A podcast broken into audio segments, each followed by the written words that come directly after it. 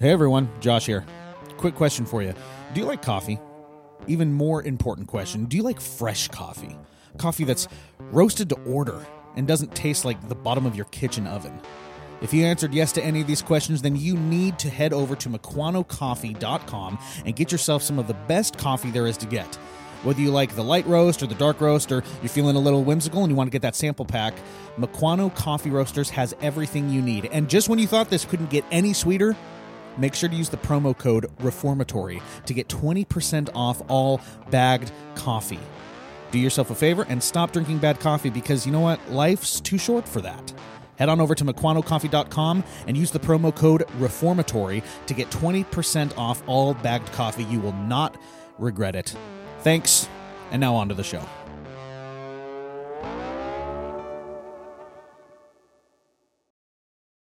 What's wrong with you people? How do y'all feel this morning? Why do you always make me define what you meant? What? That's how I feel. How dare you? I don't know why you're clapping. I'm talking about you. How dare you? Make war. Go to the manual. How dare you? What do you got for me? Us like an adult.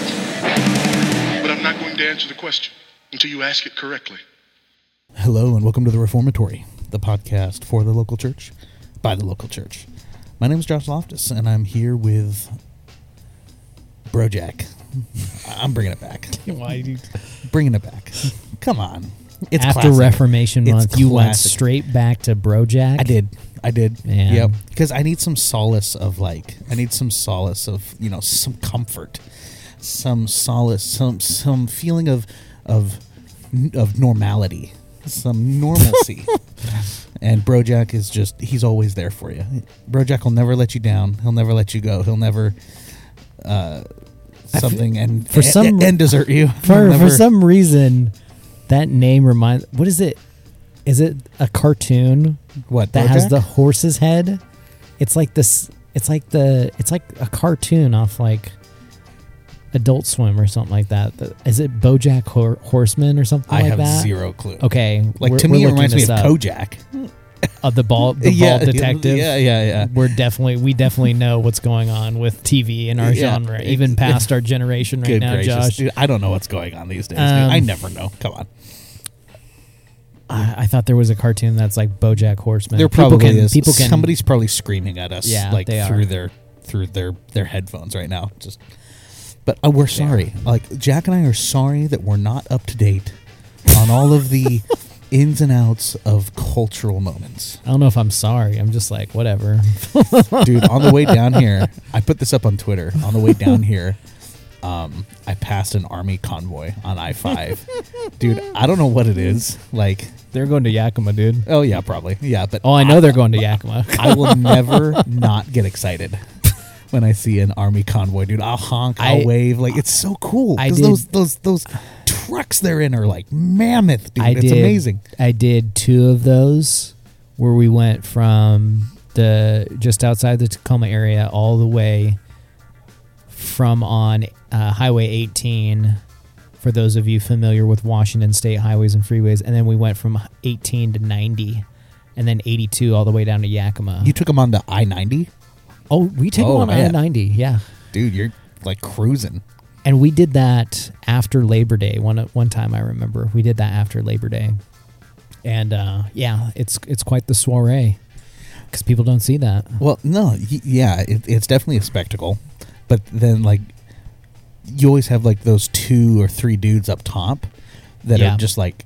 chilling. That are chilling, you know? Yeah. Like, they got their glasses on. Like, they're getting wind blasted. Like, and all manner of probably insects and debris from other cars just smacking them in the face. You do get the very fun interaction with the people in the cars, though. I will say that. Like, I won't go into detail, but like, there's been interactions we've had with people in the cars. But I'm like the positive interaction. Like I'm like the I'm like the 9-year-old kid who's like in an adult body. Like, oh, this is so cool. Like, look at those. Like, check it out, right?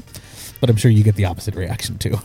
It's fun seeing them. I usually look at because I know what units they're from. I can decipher which unit and who they're from. There's actually a guy that I know in Ellensburg, where I grew up, who was in a unit that's over in the installation just south of where I'm at in Tacoma. And he, like, makes it a habit. Him and his wife, like, make, like, cookies and all these, like, homemade goods. And they say, if you're in this unit, come stop by this place on your way over to Yakima. And they do. It's seriously? It's an engineer unit, yeah. And they do it all the time because they like, make them cookies? They make them cookies and, like, all these, like, goodie bags and stuff like that. And I'm like, dude, I wish we had that kind of a... Tour de France kind of moment. All these young recruits these days. Like, Jack's over here like, back in my day, we didn't have no goodie bags. We didn't have nobody making us cookies. Let's be honest, we kind of did. It was the global war on terrorism, and we were in Afghanistan. So that's true. I mean, the way I deployed is I'm going down the rabbit hole. I'm sorry, people, but have at it. How I deployed was we went from Seattle to Dulles International Airport. And mind you, all of our weapons in like Pelican cases and stuff like that. So getting them through the airport, people are like side-eyeing us. Oh, sure. But then we're in our fatigues in camo. So like, okay, like you pass. Right. You can get away with so much if you dress in camo. Don't get any ideas, listeners. I'm just you can get away with virtually anything if you look somewhat military. Oh my gosh! Not that I know from experience. You can't do that now. You can't travel in fatigues anymore unless you're coming out of a combat zone. Is that you have to be either in dress? It's new within the last, I think, 5 or 6 years. You have to be in dress uniform or you have to be something else. Because I know when I went, so on my leave from Afghanistan, I went. From my end station was in Yakima because my dad lives in Ellensburg. So Yakima's the regional airport. So I went from, I think, Atlanta over to Seattle. And then I took that little hopper plane from Seattle to Yakima. And I got off. And everybody's like, what? Like, who is this guy? I showed up because you show up back when you're getting off of leave and you're in your fatigues. Right. And there was a guy that I knew from the college. He was a professor, and he's like, where are you going? And I'm like, Afghanistan. And he's like, oh, no. He's just like shocked looking at me. But the first time when I went out to Afghanistan, we went from Dulles International Airport, which is in D.C., all the way over to Germany, stopped off in Germany, and then went into Turkey. And then from Turkey, we went into one of the Soviet republics, and then we went into Afghanistan on a military flight. But... usually that doesn't happen these days anymore. You're strictly on a C-130 or on a C-17 for all of you military folk that know what that is. They're all plane designations. And then you're flying straight into the action these days. There's no way station point. There's no time in Kuwait. They just throw it. Yeah. There's no beach parties in Kuwait or anything. Oh, those legendary beach parties in Kuwait. We've all heard about them. Air Force knows what I'm talking about. Oh. Sorry, Air Force. Ouch. People. Low blow. Had to. Ouch. That hurts. Yeah.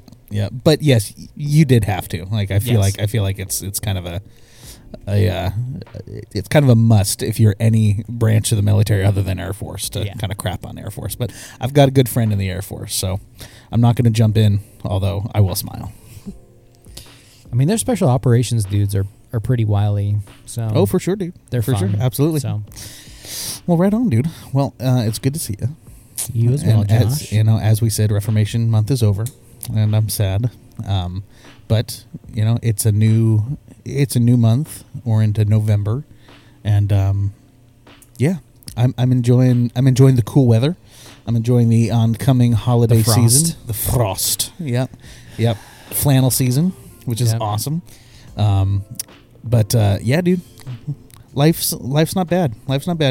You're looking at some possible transition here. Oh, I mean, my gosh, yeah. Don't want to get into sweet Moses. Get into too much, but possible employment shifting. I feel like at this point, like Jack's limbo. Like, should I stay or should I go? Like, that's basically like where you're at with your job right now, which I totally understand. There's so many songs that could be my anthem for this season of my life. It's true. But I'm going to offer you some advice. I'm going to offer our listeners some advice too that was handed down to me from my grandfather. All right, he said this. He says, "Boy." He said it without the boy, but he goes, "The best time to find a job is when you've got a job.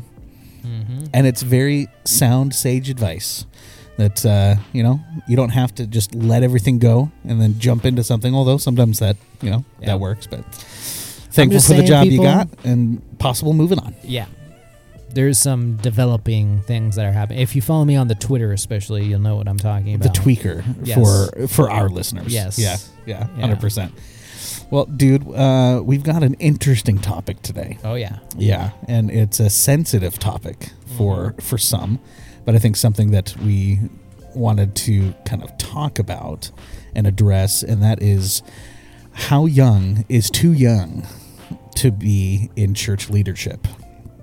Yeah, get your mind out of the gutters, people.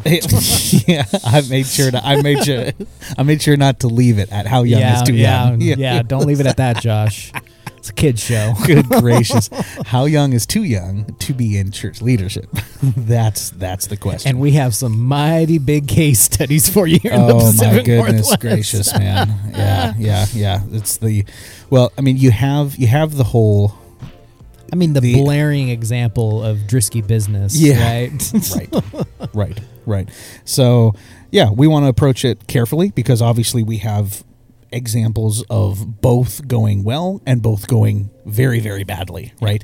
We have, like Jack just mentioned, a very close to us, geographically case study of what happens when the hands are laid on too soon, mm-hmm. right? And the qualifications aren't there, the maturity is not there. But then we also have cases, actually in Scripture, where you have Timothy, right? And who was obviously probably getting in his 20s, I would say. Or possibly, yeah. He was definitely on the younger side for mm-hmm. sure.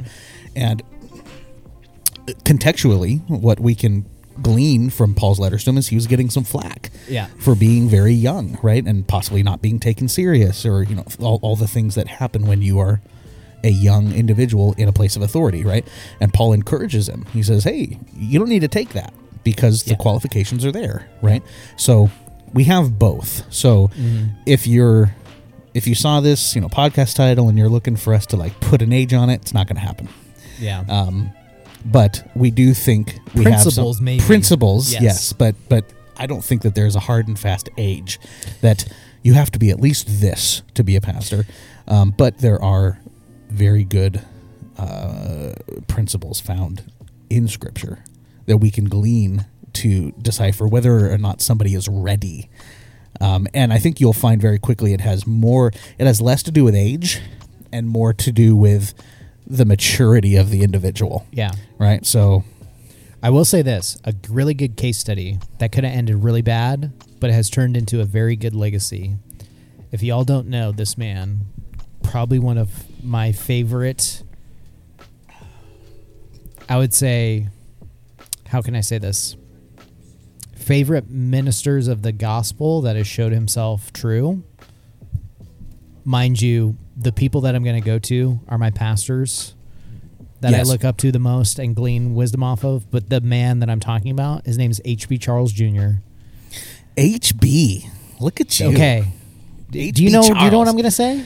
I think I know what you're going to say. But this man, I think I'm not going to put an age on him. I think he's in his late 40s, maybe 50-ish. At 16, this kid was a boy preacher. And then he was put in a position where he became the senior pastor of his church down in Los Angeles, California. And he always says this every time he speaks at a conference or anything like that. He's like, I do not recommend that to anybody, that you do that you put boy preachers in the position of being pastors of churches. But they were in this position, right?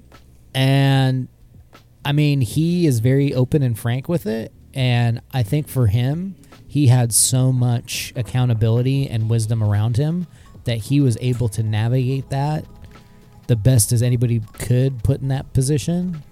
But HB is if you've been to a conference and have heard him, he is extremely encouraging And not only that, but he will get you, he'll get the Holy Ghost in you amped up. Okay? So. He is a gifted speaker. Yeah, he really is. Yeah, I haven't listened to as much of him as I would like to, but the things that I have heard, he's a really good gifted case. Yeah. We'll talk more about bad cases here. Unfortunately, yeah. They're not like all HB, so. No, unfortunately they're not. And it's an unfortunate thing that I think we have... We have a lot of bad cases that we can point to, and sadly, those are the ones that often come to our mind instead of the really good and encouraging ones that have definitely happened, but you often don't hear about them. You often hear about the ones that like have an extreme blast radius because it blew up so bad. Yeah. You know what I'm saying? So it's something that I think we need to keep in mind that as we are talking about these things, like neither Jack and I are saying that it can't happen. Yeah. Right. We believe that it can. Yeah. We just believe that there are certain principles and certain ways that it can happen in order for it to be good. Right. Yeah. So let's start laying some of those out. Sure. So what's one aspect? If you have, say, this young guy, right, mm-hmm. and he feels the calling to ministry, right? Let's actually focus on that first, right? Oh boy! When we talk about the calling to ministry or the calling to the pastorate, right?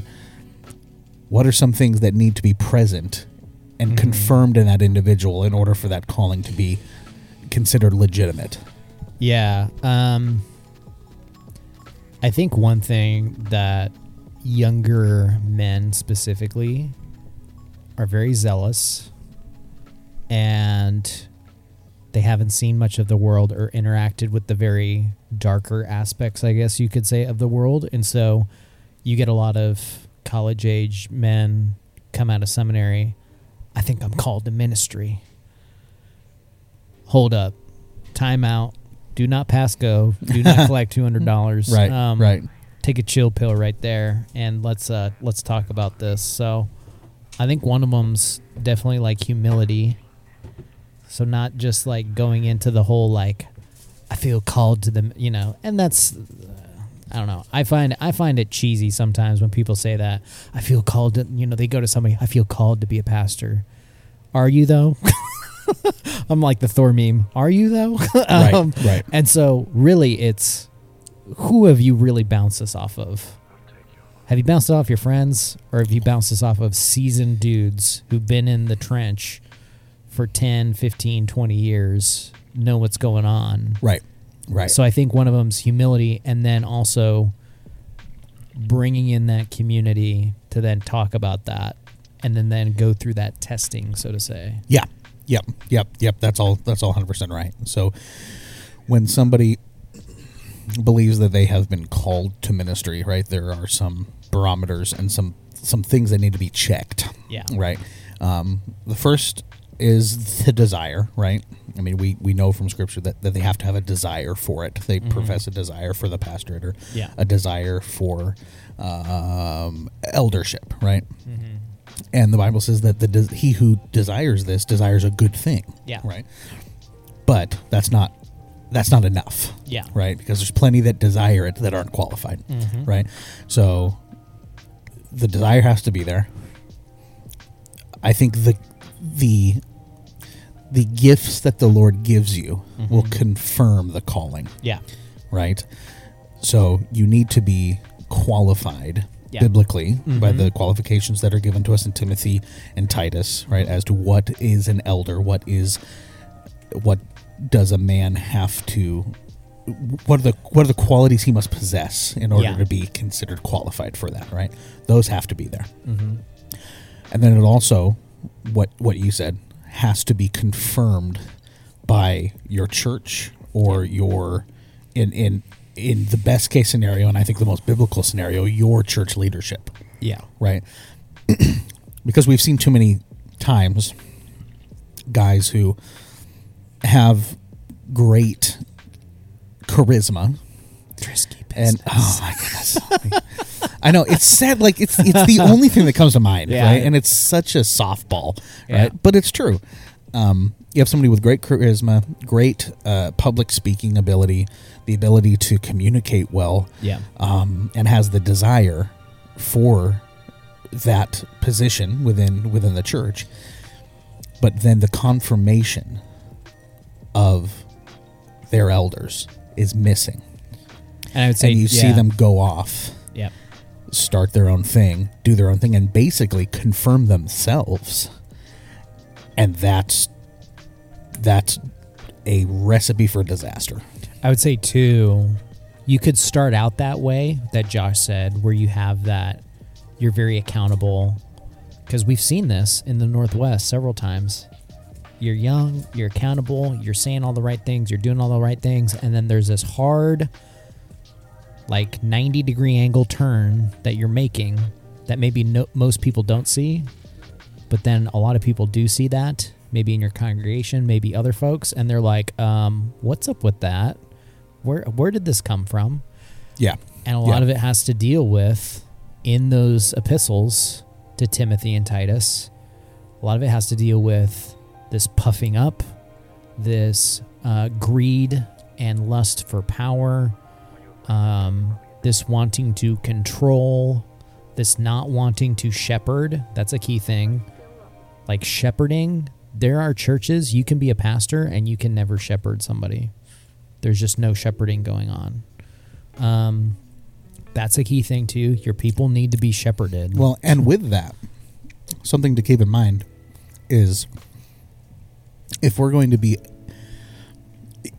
effective shepherds to our people, mm-hmm, a lot of that happens through how we have been shepherded, yep, through the same things, yep, right? Which more often than not comes with time, yeah, and comes with age, yeah, and comes with a level of maturity that, you know, someone coming out of college or someone coming out of seminary just doesn't have yet, right? Yeah. And that's not a point against them. It's just they haven't had the opportunity in their life to be able to go through those things, right?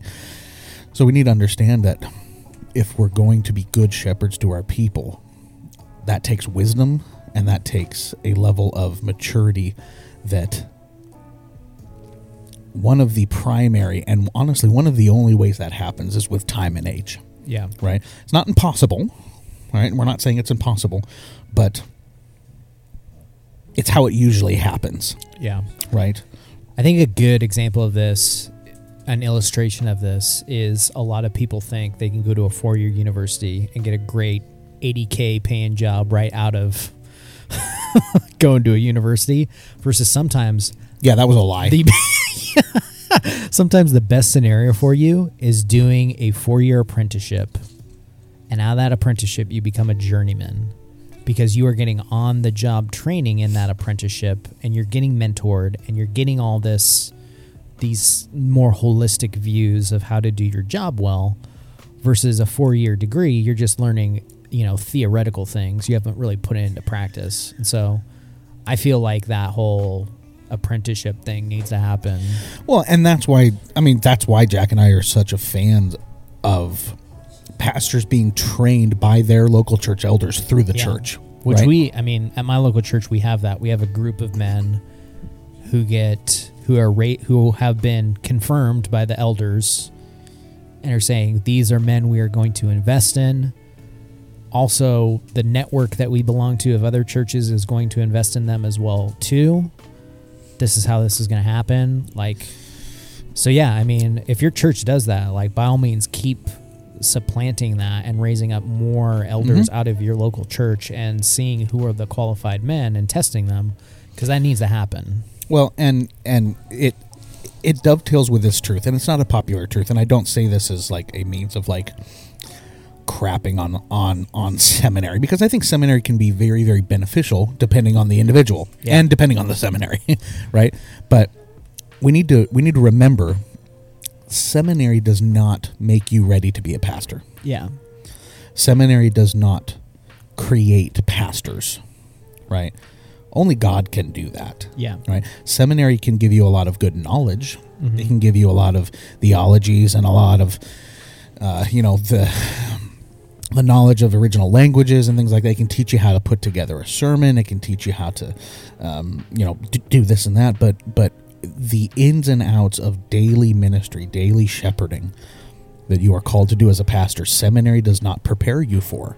The only way that you gain that maturity is by doing it, mm-hmm. right? Is by being trained up by the elders of the church that are over you, giving you those opportunities to invest into your people, right? Yeah. So it's not, don't hear us crapping on seminary, but seminary does not make you a pastor. Yeah. And it does not qualify you to be a pastor.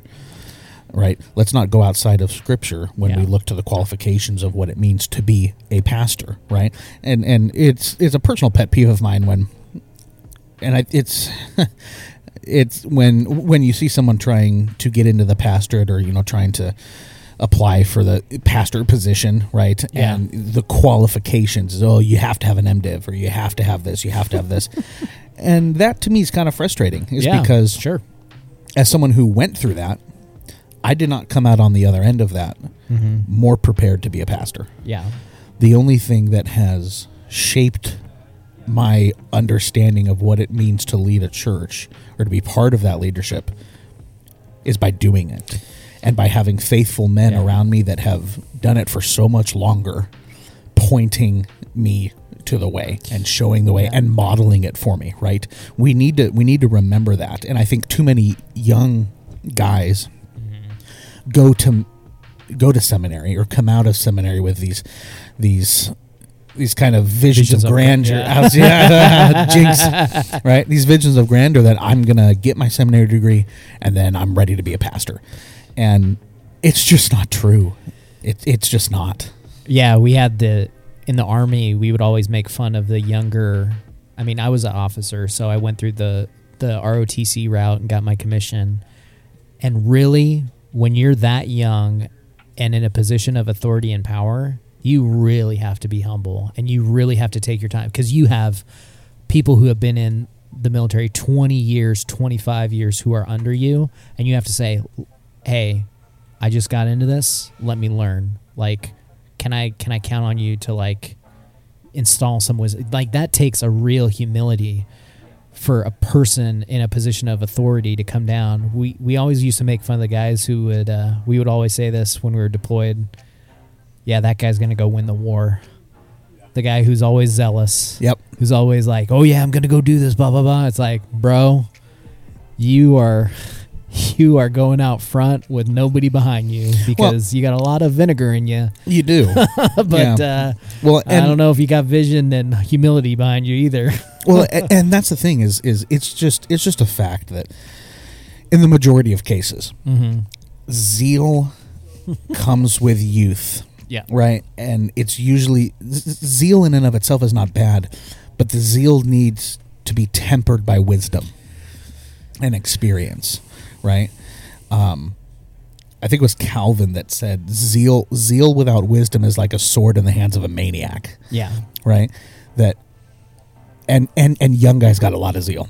Right, oh, yeah. Young guys get out of seminary; they're going to win the war. Right, and I'm gonna go make this country Christian again. Exactly. There's a lot of things wrong with that statement. That I just said too. There is. Yeah, yeah. We don't got time to dissect that statement, but it's very true. Is more than often, the youth have not had the experience that creates wisdom. Yeah.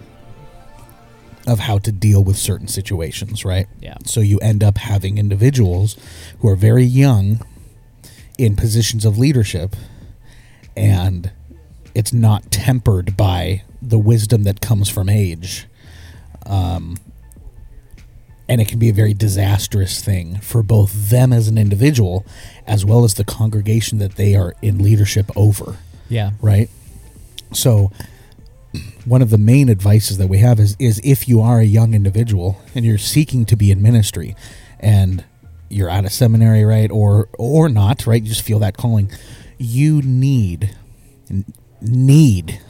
like this is priority. Yeah. You need a godly group of older, seasoned men around you to help temper the zeal that you have. Because the zeal isn't bad. Yeah.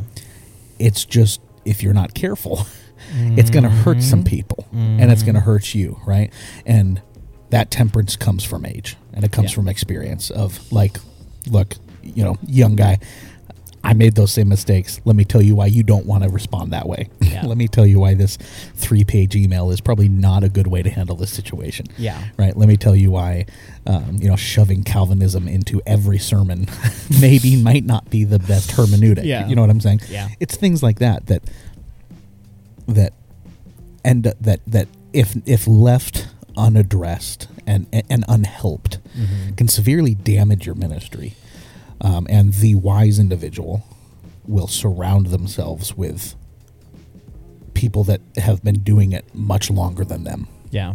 I equate this conversation to even the military, where you just got your commission as a brand new spanking gold bar second lieutenant in the Army. You go off to basic officer leadership course usually. And those courses, you're with your companions, but your teachers are enlisted service members, sergeants, who have been in for 10, 15, 20 years. You got to talk to the sergeants, man. And I mean, there is a level of, you're my son now. Those guys, like, you go in there and you're like 21, 22 years old sometimes. And they're like, yeah, you're my son now. You may be higher than me, sir or ma'am, but you're my son now or my daughter. And it's like, I need to, like, break you in. I equate that time in some churches to young guys when they go to seminary. They're with all their friends, but when they get on that front line, they need to have that same respect to where they had in the schoolhouse to where they had also on the front line. And if they don't do that, and if they don't glean off those older, wiser, mentors, pastors, leaders, and just say, I'm going to do this my way, it is a recipe for disaster. And then on top of it, you're going to alienate people, and you're just not going to live out a way in which it's it's appealing and or it's showing humility. And so, I mean, for me, it's like, you know, you can talk all about winning the war in the schoolhouse, but when you get down to your unit, like, they're like, okay, we'll see how this turns out. And usually it's sometimes those guys who have not been broken in that still alienate people and still want to use their authority and their power to just lord it over people, versus the person who is, okay, I have zero clue going into this. Because let's be honest, in seminary, they don't teach you about taking care of orphans and widows. No, they don't. They don't tell you how to minister to abuse survivors. They don't tell you how to deal with a funeral. They don't tell you those hard things that are going to happen at your local church that you may be pastoring at maybe one day. So what do you need to do? You need to be humble, and you need to be a listening first mentality to those older, wiser leaders. They may be deacons, they may be other elders, they may be guys that have retired from the pastorate that are in your congregation that want to see you succeed. Do not shuck their wisdom off. No. Do not take them for granted. Because if you do, it ain't gonna be pretty. No. That's one of the worst things that you could do, if not the worst, is to not utilize the wisdom that God has placed around you, right? So if you're listening to this and you are on the younger side, right, again, we're not putting an age on it, right? Yeah.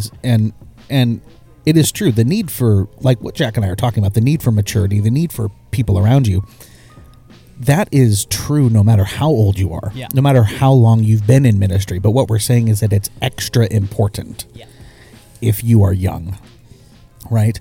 Because there's a lot of energy, a lot of zeal, a lot of passion, and often not the life experience and wisdom to utilize that correctly, right? So find those individuals And Lord willing, they're in your church. Lord willing, they are your other elders, right? If you're a young pastor, we pray that you have older men, older, wiser men that are around you that God has placed there to help you, right? Mm-hmm. To shape you, to mold you into a more effective, compassionate, godly, holy under-shepherd of Christ, yeah. Right? So don't see your youth as something to be ashamed of, because it's not, but also see the inherent weaknesses that come with youth, mm-hmm. that need to be guarded against. Yeah, right. Because at the end of the day, your goal should be to be a shepherd, just like Jesus is. Yeah. Right, and that comes with time. Yeah, that comes with age. That comes with maturity. That comes with experience. That's just how it works, right? It takes time being amongst the sheep. It takes time going through those battles that seminary can't teach you. Mm-hmm. It takes time going through those issues at church that pop up where it requires you to be, talking to the other guys and be like, how do I handle this? This person came up and said this. What do I do here? How should I be thinking this?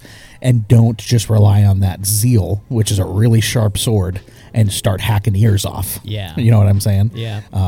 So that's our advice is to be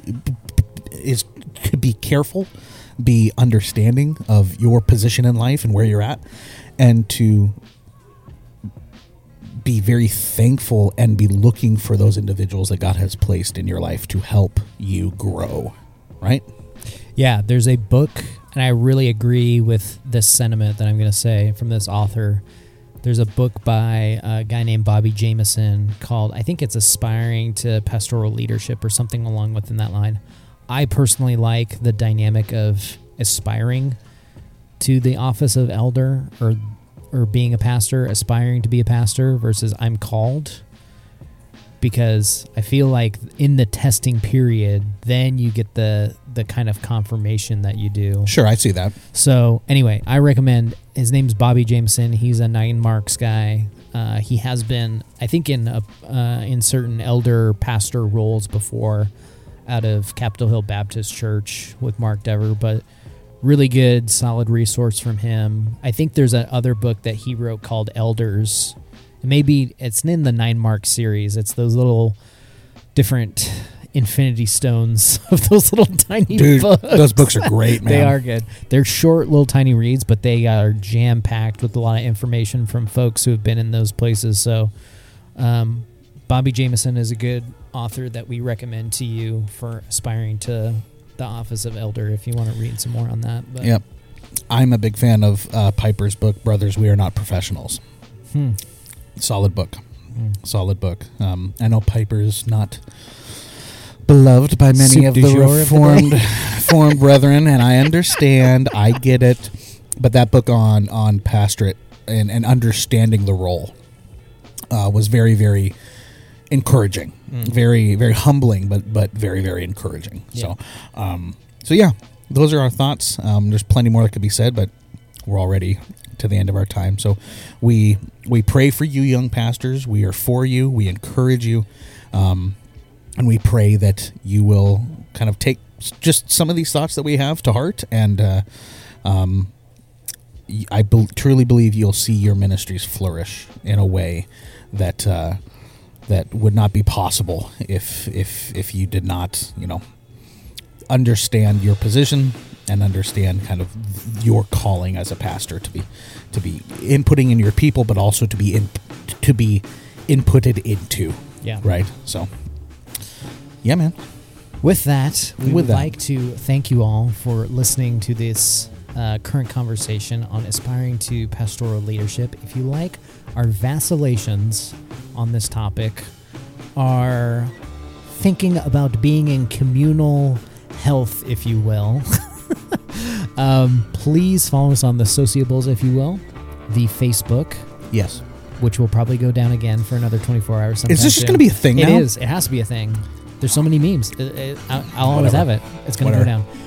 The Facebook, the Zuck site, the Instantgram, if you will, tastes good with I think of the Instantgram as like the graham cracker to a s'more sometimes. That's fine. It's good with marshmallow and chocolate sometimes. It is. It's really the best way to enjoy Instagram. But the sociable that does not go well with marshmallow is the tweaker, the Twitter, the little blue bird page. You need something a little stronger to be able to tolerate that. I mean, unless you're going pigeon hunting and think of the tweaker as the pigeon. You just have to kill it. I'm going to go win this war, baby. You can follow us on all those sociable sites at our tag, at reformatorypod. Josh, tell the lovely people how they can support us further. Well, if you appreciate Jack and I's desire and attempts to increase and encourage the centrality of the local church in the life of the believer, there are a few ways you can support us. First and foremost, by prayer. We covet your prayers. We appreciate them. We love them. We thank you for that. Also, if you have the ability, we have a Patreon, and you can support us on there for $5 a month. You too could become a patron and have your name hallowed through the halls of this podcast. Third and final way, and a way that we really like, is you can scroll down to, if you're on iPhone. I don't know how it really is with the other platforms, but I know iPhone has it. If you're listening on Apple Music, or it's Apple Podcasts, you can scroll down, give us a little review, click the 5 stars, and we really, really appreciate that. And we've had a few reviews actually come in. Mr. West left us one, so we definitely appreciate that. So we thank you all so much for listening, and we will catch you next week on The Reformatory.